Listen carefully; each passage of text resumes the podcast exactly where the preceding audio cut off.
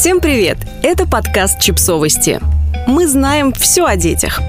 Пять вещей, которые должны сделать родители взрослеющей дочери. Исследование, опубликованное несколько лет назад, показывает, что большинство девочек оказываются морально и информационно не готовы к половому созреванию. Если мальчик, входящий в пубертат, уже, как правило, знает, как там все устроено, что для него лично нормально, что приятно, а что нет, то иные девочки в этом возрасте даже не представляют, как выглядит их влагалище и где оно вообще находится. Специалисты объясняют это нездоровым и неуважительным отношением к женской сексуальности в нашей культуре. Например, если у девочки нет определенных знаний о своем теле, о том, как что устроено и как работает, она в какой-то момент может испытать шок. Если они не готовы эмоционально, говорит Кори Сильверберг, секс-педагог и автор книги «Секс – это забавное слово», они могут получить нежелательный или даже пугающий опыт. Итак, вот пять вещей, которые родители должны сделать, чтобы подготовить дочерей к половому созреванию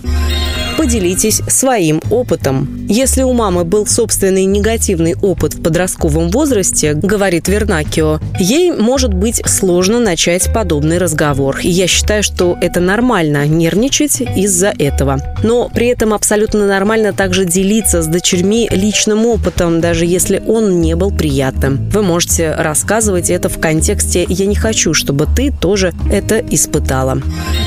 Покажите достойный пример. То, как вы сами относитесь к вопросам сексуальности, говорит секс-просветительница Дебра Хаузер, то, как вы общаетесь со своим партнером или супругом, с детьми, это все важно. Что вы скажете, обнаружив свою трехлетнюю дочь за ощупыванием гениталий? Не делай этого никогда или не делай этого при других людях? Вот это отношение. Оно важно. Не пугайтесь телесности сами, не табуируйте естественные процессы, не запугивайте и не отмахивайтесь от ребенка фразами типа «вырастешь, тогда узнаешь». Если есть интерес, идите ему навстречу. Это заложит фундамент доверительным отношениям с дочкой в вопросах интимности. Не вешайте ярлыков. Говорите о половом созревании в общем, о том, каким оно бывает у всех детей. Не пытайтесь прогнозировать, какие проблемы могут быть конкретно у вашего ребенка, ведь пока их еще нет. Да и вообще не надо говорить о возможных неприятностях, сосредоточьтесь на объективной картине. А уж когда дело дойдет до эмоций, ребенок сможет обсудить с вами и их, ведь вы сделали все возможное, чтобы заложить базу доверия между вами.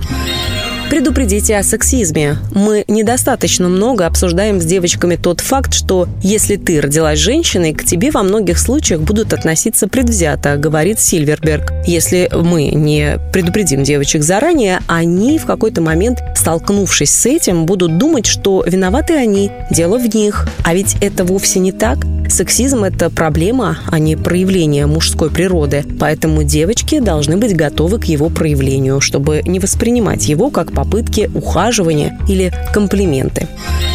Просто будьте рядом. Самое важное, что вы можете дать своему ребенку, это вовлеченных родителей, всегда готовых выслушать и прийти на помощь. И ощущение того, что они любимы не за что-то, а просто так, за то, что они есть, говорит Хаузер. Очень важно, чтобы у детей было к кому обратиться. Лучше пройти через неприятный разговор, чем вовсе не знать, как к этой проблеме подступиться. Тех, кто боится рассказать дочерям слишком уж много лишнего, Голдфорд успокаивает так. Вокруг вас целый мир, жаждущий рассказать вашим детям о том, что, возможно, лежит вне шкалы ваших моральных ценностей. Если вы не возьмете на себя ответственность научить их, это сделает кто-то другой. Но, скорее всего, не в той форме, в какой вам бы этого хотелось.